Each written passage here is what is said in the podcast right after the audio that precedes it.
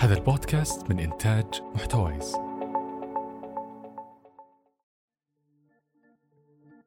يا هلا وسهلا بالمستمعين الجميلين. معكم أضوى الدخيل من شركة فلك وأتكلمنا في الحلقات اللي قبل عن الرحلة إلى ريادة الأعمال.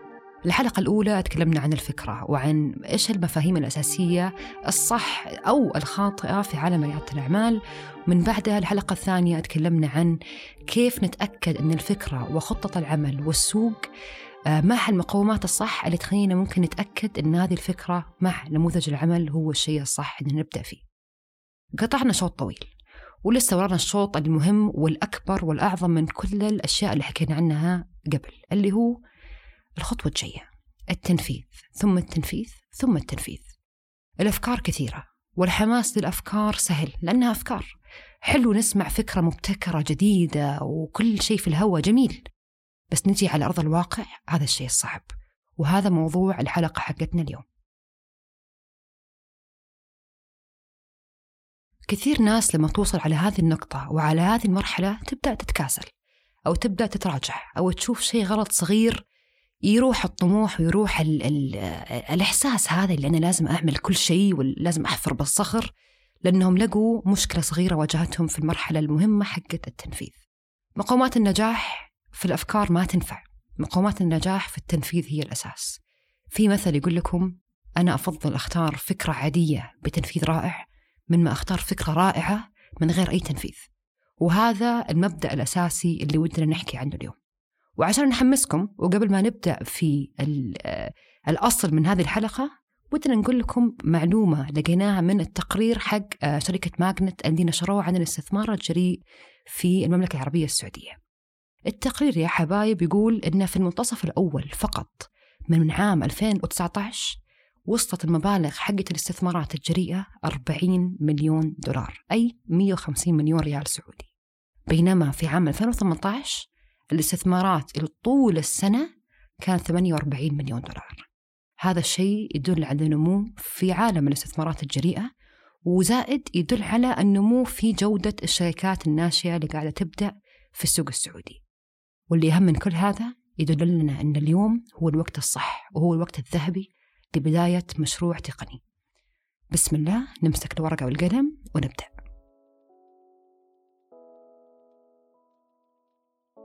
التنفيذ ينقسم لسؤالين لازم نسأل نفسنا في كل فترة الشيء الأول أو السؤال الأول هل نعرف وش لازم نعمل؟ والسؤال الثاني هل نقدر نعمله؟ لازم نعرف بالضبط كيف نجاوب عليهم عشان كل فترة والثانية كل ما تحس نفسك معلق كل ما تحس نفسك مو عارف وش الخطوة الجاية تسأل نفسك هذه السؤالين ومن بعدها تبدأ وتعمل على أجوبة هذه السؤالين في فلك كثير نشوف ناس تجي بأفكار رائعة وطموح يرد الروح نرجع نشوفهم بعد كم شهر ونسأل وش الجديد نلاقي الجواب يكون إننا ترى لسه ما زلنا بنجهز الخطة على ورق وما زلنا بنجهز ال business plan وما زلنا بنجهز آه، الخطة حقت السنة وحقت ال 12 شهر. وهذا كله مو صح. من أكبر وأكبر وأكبر السموم اللي تجي على الطموح هو عدم الإنجاز. وهذا الشيء اللي يأثر في أي شخص عنده فكرة ويبغى ينفذها. والشيء الصعب في الإنجاز أو في التنفيذ هو أن أغلبنا نظن أن لو الجدول مليان ولو كل يوم اجتماعات وزحمة أنه هذا يسمى إنجاز. بس الواقع يقول لنا أن الإنجاز لا يعني الانشغال. Being busy is not the same as being productive. الطريقة اللي تخليك تعرف هل أنا قاعد أقضي وقتي في المكان الصح وهل كل دقيقة قاعد أصرفها كأنها ريال وكأنها استثمار بتدخل في مشروع هو أننا نسأل نفسنا. بين كل الجدول هذه وكل الاجتماعات هذه وكل الانشغال هذا وش طلع من وراء كل ساعة اشتغلت فيها اليوم؟ وجداول المزدحمة من أخطر الأشياء اللي ممكن تقنعنا أننا نحن في المسار الصحيح حتى ولو ما صار نتائج من وراء هذا الانشغال كله. من كثر ما نشوف هالشيء بشكل يومي بفلك حطينا لوحة عند المدخل. اشتغل بذكاء ولا تشتغل بصعوبة. Work smart and don't work hard. وعشان كذا قلنا أول سؤالين في التنفيذ هم هل تعرف وش لازم تعمل وهل تقدر تعمله؟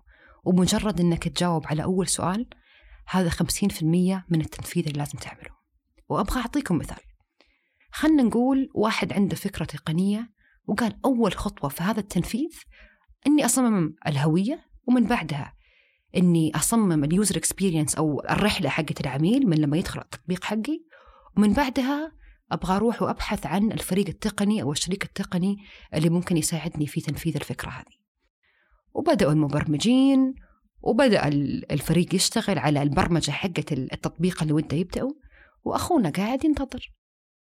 ينتظر التطبيق يخلص عشان يطلع للسوق وهذه أول غلطة إنه ما عرف وش الشيء اللي لازم يعمله عشان يحرك الفكرة أو الشركة إلى الخطوة اللي بعدها.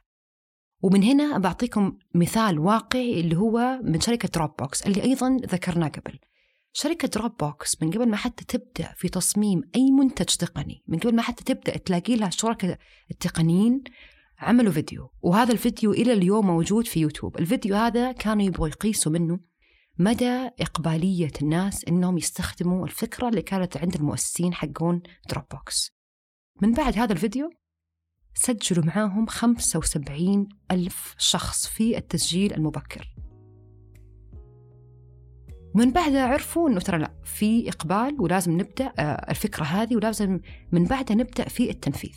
طب نرجع على المثال حقنا. الفترة هذه اللي أخونا قاعد يستنى فيه الفريق التقني يخلصوا التطبيق حقه ممكن يطلع يتكلم مع أي أحد يشوفه قدامه عشان يشوف مدى إقباليته على الفكرة يشوف وش لازم يجهز وش لازم ي... وش لازم يغير عشان يجذب العملاء أكثر.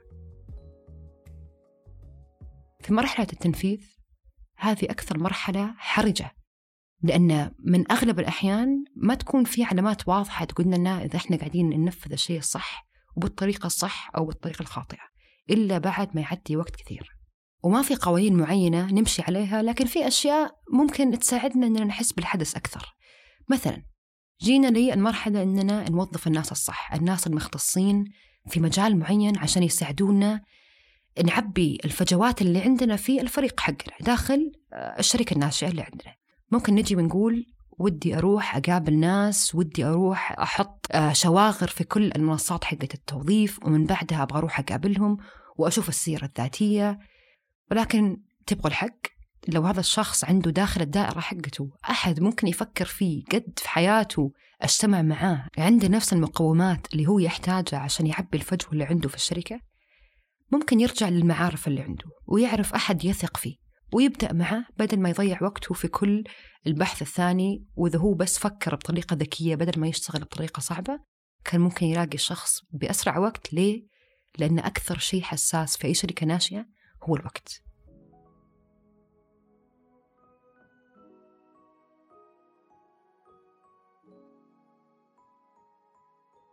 والسؤال الثاني هل أقدر أعمل الشيء اللي أنا عرفت أنه أنا لازم أعمله؟ الجواب البسيط. جرب وجرب وجرب وأخبط بالحيط وقوم مرة ثاني وجرب وجرب وجرب. وحقعد أعيد الكلام هذا إلى آخر كل بودكاستات العالم. لأن هذه المدرسة نفس المدرسة حقت the lean startup اللي هو المدرسة حقت الشركة الناشئة المرنة. القاعدة في التنفيذ هي أبني أتعلم وأقيس. وهذه هذه الدائرة في حياتها ما توقف. الدائرة هذه مو فقط لما أجي وأبدأ شركة هذه الدائرة ابني أتعلم وأقيس حتى على أي شيء جديد ودك تعمله في شركة مو فقط ناشئة في شركة كبيرة في شركة متوسطة. ودي آه، أطلق ميزة مثلا جديدة في التطبيق اللي عندي. ابني أتعلم وقيس. لا تخمن. لا تخلي طريقة العمل تخمين عندك ومن بعدها تجرب ويطلع لا فاشل. خلي طريقة العمل عندك أول شيء قرارات سريعة والشيء الثاني تحليل النتائج وإنها تكون قراراتك مبنية على النتائج وما تكون مبنية على التوقعات أو على التخمين. مرحلة التنفيذ تخيلوا معي إنها من أصعب المراحل مو فقط في الشركات الناشئة بل أيضا بالشركات الكبيرة. وبعض الأحيان التنفيذ وهذه المرحلة بالذات هي اللي تفشل الشركات الكبيرة. أجل ما بالكم الشركات الناشئة اللي لسه بتحاول تثبت نفسها اللي لسه بتحاول تجمع قرشها عشان تطلع بالسوق. لازم التنفيذ يكون معاه التنفيذ الصح مو فقط إني أنا أعمل شيء بحياتي. لأن نرجع نقول اشتغل بذكاء ولا تشتغل بصعوبة. إني أنا أشتغل بطريقة ممكن تختصر لي شهور من العمل وهي الطريقة الصح.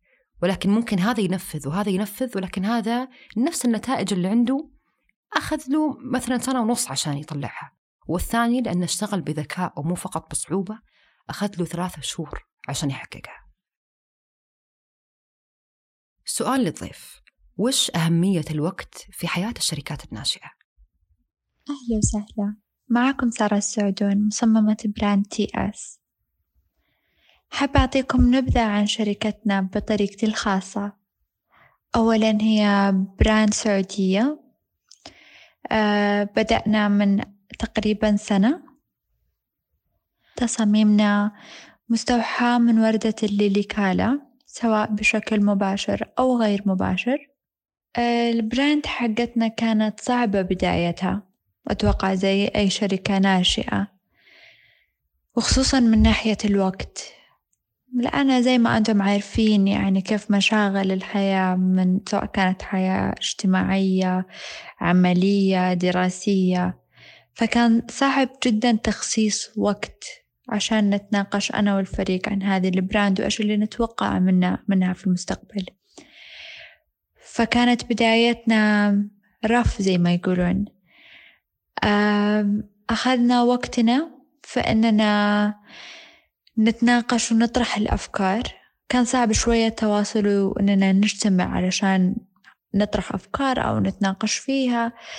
فقررنا أننا نخصص ساعة واحدة نتناقش فيها على الواتساب. ساعة واحدة من كل يوم نفضي نفسنا على الواتساب. طبعا كانت صعبة في البداية. صعب إن الكل يلتزم فيها وكذا. بس حاولنا بقدر الإمكان إننا نكون موجودين عشان نتناقش. إن في هذه الساعة كلنا متواجدين على الواتساب. بعدها فترة تطورت هذه الساعة إلى يوم في الأسبوع. في خضم النقاشات بدأنا إحنا نشتغل على brand ونأسسها. بأننا نخلص الأمور القانونية من اسم من سجل تجاري من لوجو نشتغل على إيش أفكار اللوجو. يعني كان عندنا هذه الأشياء on the side غير عن نقاشنا إيش هو ال vision حق هذا ال brand تطورنا إلى أننا هذا اليوم في الشهر من كثر حماسنا على ال brand يتحول إلى يومين. فكانت يومين منطقية أكثر أن ننجز فيها شغل أكثر. فالحمد لله صار هذا عندنا شيء روتيني نقدر نعمله عشان نمشي في ال brand بشكل أسرع. بس طبعا أكيد في البداية أخذنا وقتنا مرة علشان نخطو أول خطوة فإن فإننا نأسس هذه البراند.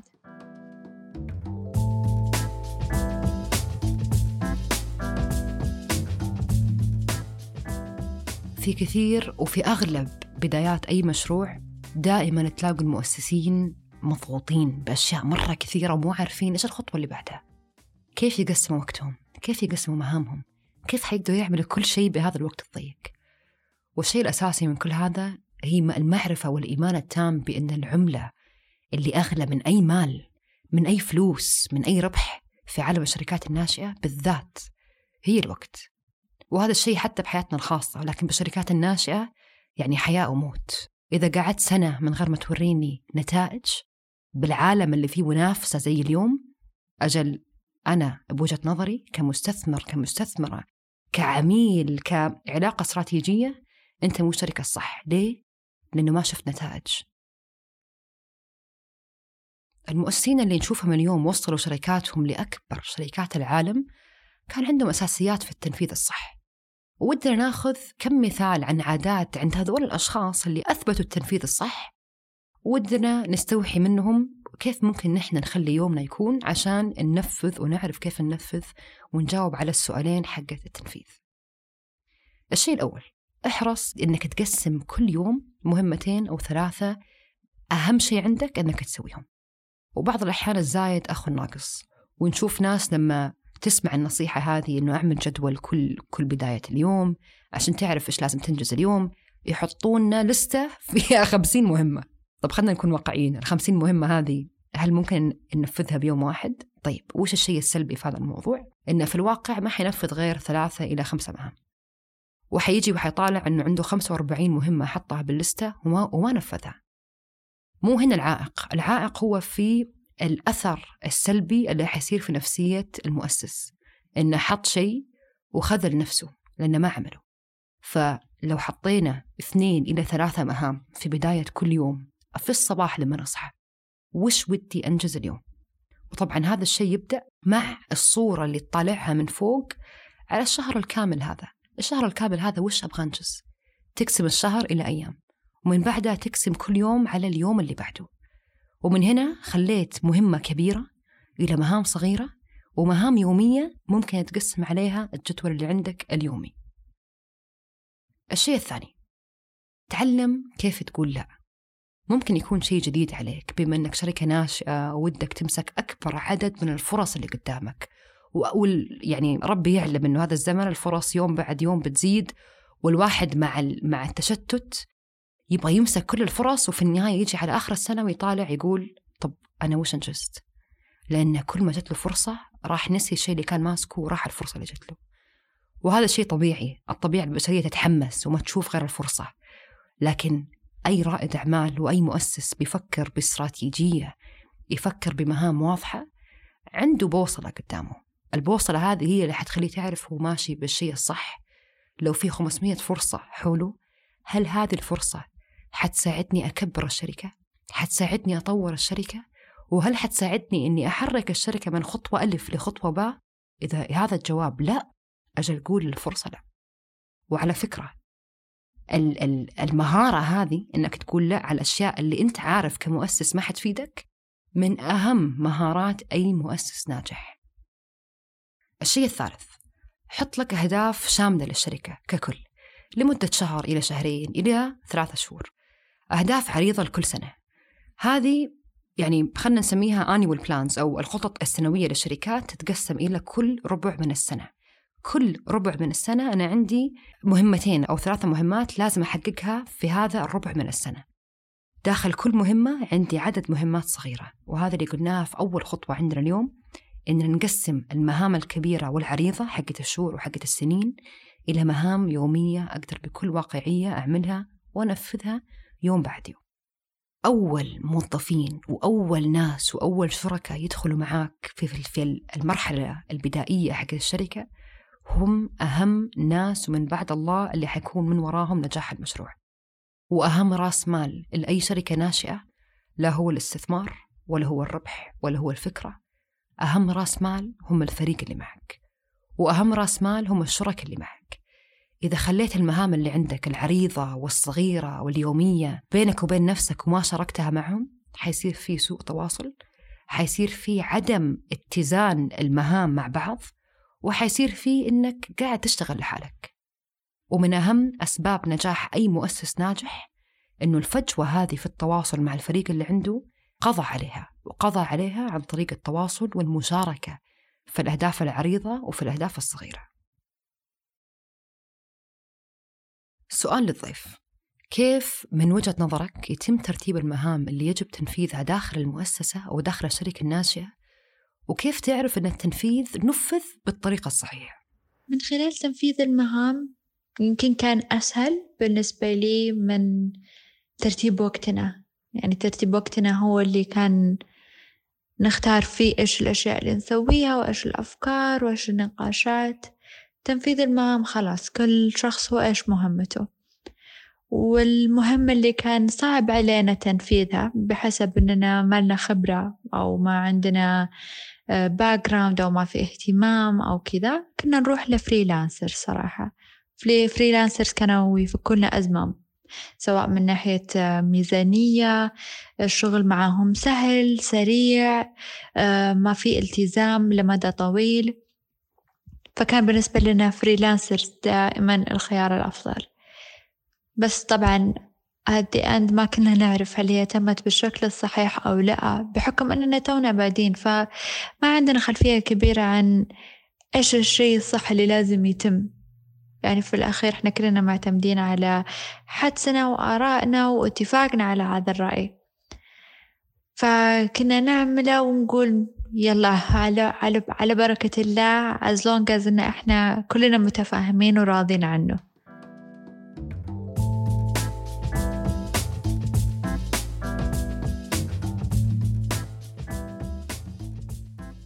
والشيء اللي بعده اللي ودنا نحكي عنه هو عدم التوازن في المرحلة الأولى من المشروع.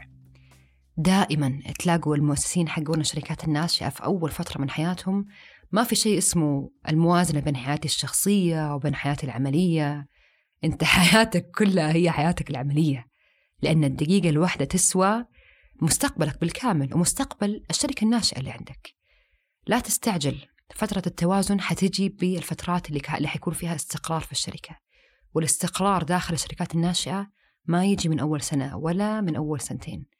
ما يجي إلا من بعد الجهد والتنفيذ نرجع ونقول بالطريقة الصحيحة. وهذا الشيء مستحيل يجي إذا ما كنت داخل بقوتك وبعقلك وبجهدك وبوقتك وبعلاقاتك وبكل ما عندك. هذا السر الشركات الناشئة. عدم التوازن. وخلنا نكون واقعيين في الزمن اللي فيه تنافس حق اليوم لو أنت نايم في بيتك المفروض قلبك يغار على الناس اللي قاعدين صاحيين وبيشتغلوا على مشاريعهم الناشئة. فنتفق أننا لازم نحط جهد إضافي وجهد كبير أكبر من لو كنت متوظف أكبر من لو كنت آه، في وظيفة حكومية عندي عدد ساعات في اليوم أرجع البيت وحيخلص دوامي. لا أنت بشركة ناشئة ترجع البيت وحيبدأ شغلك حق البيت اللي اللي حيفيدك في الشركة الناشئة. حتبدأ تكلم الناس لما تروح البيت لأنه أنت في وقت العمل ما كان عندك الوقت كنت بين اجتماعات وبين اجتماعات.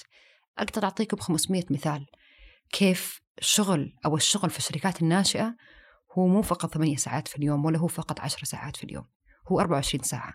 أقسم لكم بالله لما كنا نفتح فلك والله العظيم أصحى من النوم أهوجس جنبي ورقة وقلم أكتب أشياء توني لسه حلمانة فيها أبغى أعملها بكرة عشان فلك. هو الهوس هذا هو الهوس هذا اللي حيخليك تتنفس فكرتك تتنفس التنفيذ اللي قاعد تعمله عشان تشوف إنجاز الشركة اللي عندك. وهنا ودنا ناخذ كذا وقفة ونحكي عن مبدئين أو نظريتين تكلموا عن التنفيذ وتكلموا عن القوانين الصحيحة في دراسة التنفيذ الصح. المبدأ الأول اللي حكينا عنه قبل اللي هو المبدأ حق القانون عشرين ثمانين. المبدأ الثاني مبدأ قانون العشرة أضعاف. خلينا نبدأ في المبدأ الأول اللي هو قانون عشرين ثمانين. المبدأ يقول أن عشرين في المية من الأسباب تعطيك بثمانين في المية من التأثير. مثلا أنا عندي شركة استشارات. عشرين في المية من عملائي اللي هم أكبر العملاء هم مسؤولين على ثمانين في المية من إيراداتي. عشرين في المية من شغلك هو اللي يعطيك النتائج في المية من نتائج الشركة اللي عندك. كل اللي علينا في التنفيذ أننا نرجع ونسأل نفسنا وش العشرين في المية هذه اللي أنا قاعد أعملها؟ وش العشرين في المية هذه اللي قاعدة تعطيني أكبر صدى في النتائج ونركز عليها؟ والشيء الثاني داخل هذا القانون إنك تشوف إذا كانت الشركة أو المنتج اللي عندك قاعد يجيها انتشار اورجانيك أو قاعد يجيها انتشار وتوصيات من المستخدمين الناس ثانيين من دون ما أنت توصي أحد. أكبر دليل على نجاح شركة هو إنه يجيها عميل، العميل من كثر ما يطلع راضي يروح يحكي على كل أحد حول الدائرة حقته عن هذا المشروع أو عن هذا المنتج. وهذا اللي يسموه بالانتشار الفيروسي، بمعنى لو كان كل شخص دخل جرب منتجك جرب خدمتك ووصى المنتج أو الخدمة لشخص ثاني أنت هنا ما تحتاج ميزانية تسويق لأن منتجك أو خدمتك قاعدة تحكي عن نفسها. وهذا اللي يجيك إذا كنت قاعد تشتغل بذكاء وتركز على كل شخص وتشوفه أنه كل شخص يدخل عليك أو كل عميل ينزل التطبيق أو كل شخص يشتري من عندك هو فرصة لن تتكرر لانتشار المنتج أو الخدمة اللي عندك. وبالذات في أي بداية أي شركة ناشئة ميزانيتهم أقل من حدهم أو أقل مما ممكن يحتاجوا إذا ودك تقارنها بأي شركة ثانية. لذلك القرش الواحد عند أي شركة ناشئة تسوى عشرة قروش وهذا الشيء طبيعي. وإذا كان الفكر في الشركات الناشئة مو بالطريقة هذه وكانت تتعامل أنه الميزانية مفتوحة وعندهم ميزانية شركات كبيرة ما حتستمر أكثر من سنة. فأهم طريقة للتسويق للشركات الناشئة هو هذا الفيروس. الفيروس اللي حيخليك من دون ما تسوق المنتج أو الخدمة قاعدة تسوق عنك. وعشان أثبت لكم مدى أثر الطريقة هذه في التسويق أسألوا نفسكم أنتم وش مدى أثر حملة إعلانية تشوفوها على التلفزيون ولا على, ولا على ال social media ولا على أي مكان؟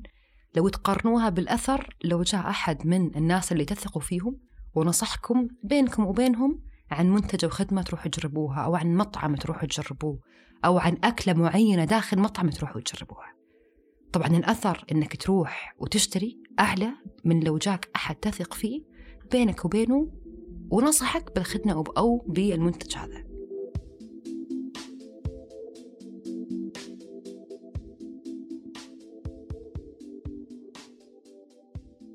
أوكي الحين خلصنا من القانون حق 2080 ندخل الحين في القانون الثاني اللي هو قانون العشرة أضعاف.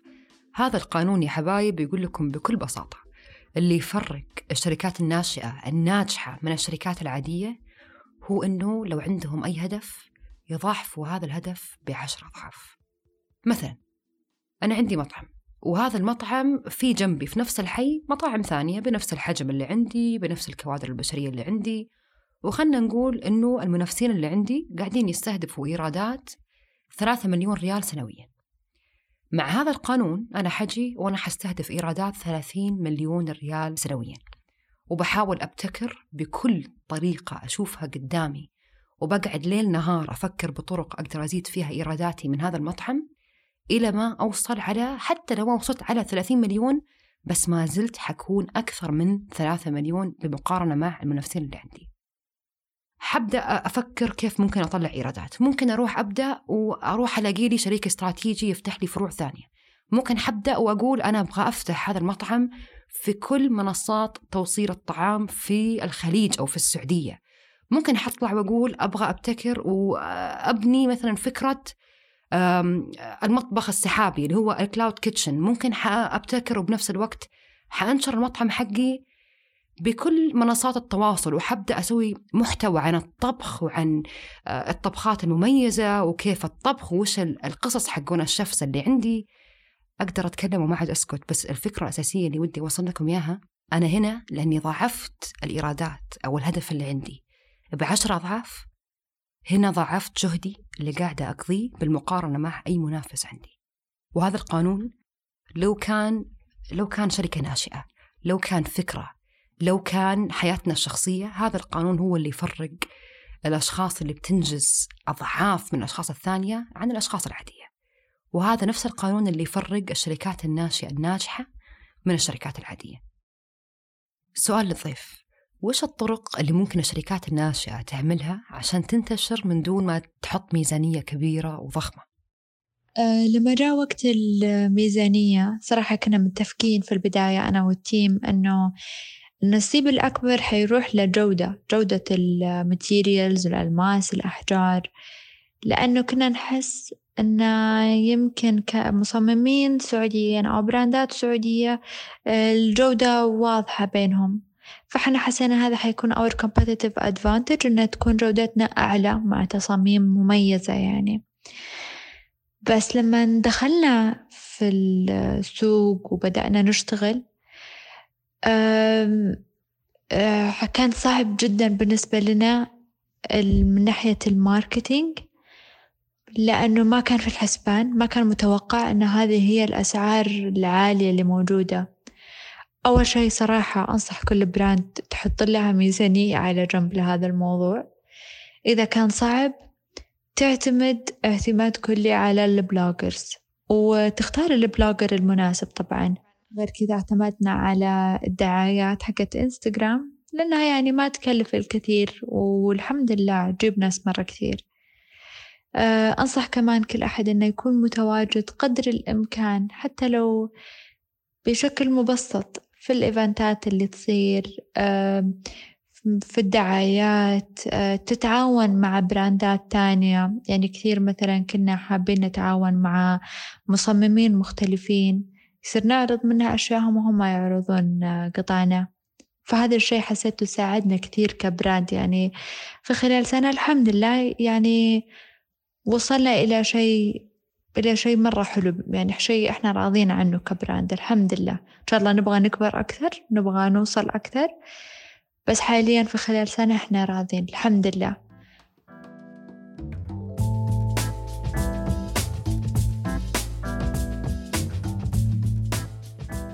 وختاما لكلامنا بس ودنا نرجع وننوه على أهم النقاط اللي, اللي ذكرناها اليوم.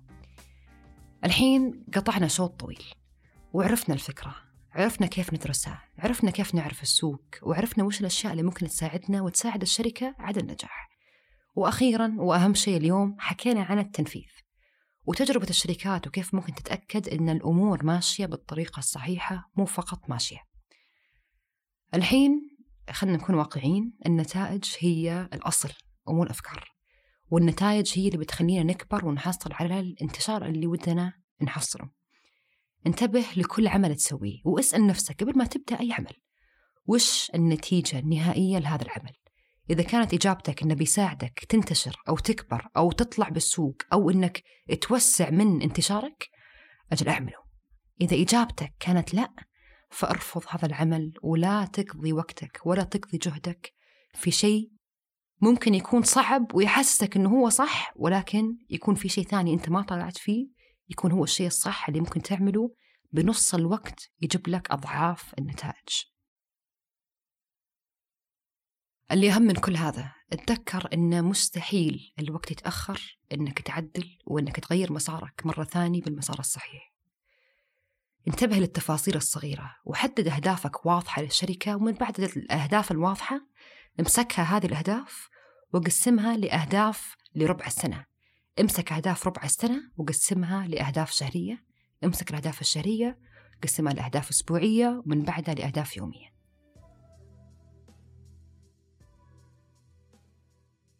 كذا أنت عندك البوصلة. كذا أنت حتعرف متجه غرب متجه شرق ومن من الصح إننا نشوف البوصلة دائما كل يوم يكون صعب نرجع نطلع نفسنا من نص الحوسة ومن نص المعمعه ومن نص الزحمة ومن نص الانشغال ونطالع من فوق هل إحنا بنمشي بالمسار الصح؟ هل تنفيذنا صح ولا هل تنفيذنا فقط تنفيذ من دون ما نشوف نتائج؟ الحين وبسم الله حنغوص أكثر واستعدوا بس ودنا نعرف. باقي عندنا مكان في الدفتر ولا نجيب لكم واحد جديد. ودام إننا حكينا عن الانتشار الفيروسي ودنا نقول لكم أنشروا هذا البودكاست انتشار فيروسي وإذا عجبكم ونتمنى إنه عجبكم وفاتكم شاركونا أفكاركم في كل منصات التواصل at فلك underscore hub أي سؤال عندكم إحنا حاضرين وأي اقتراحات عندكم إحنا حاضرين. و subscribe على هذا البودكاست لأنه بإذن الله إحنا بس بادين. ولسه قدامنا مراحل ومواضيع كثيرة نحكي عنها. عسى الله يوفقكم وفرصة سعيدة.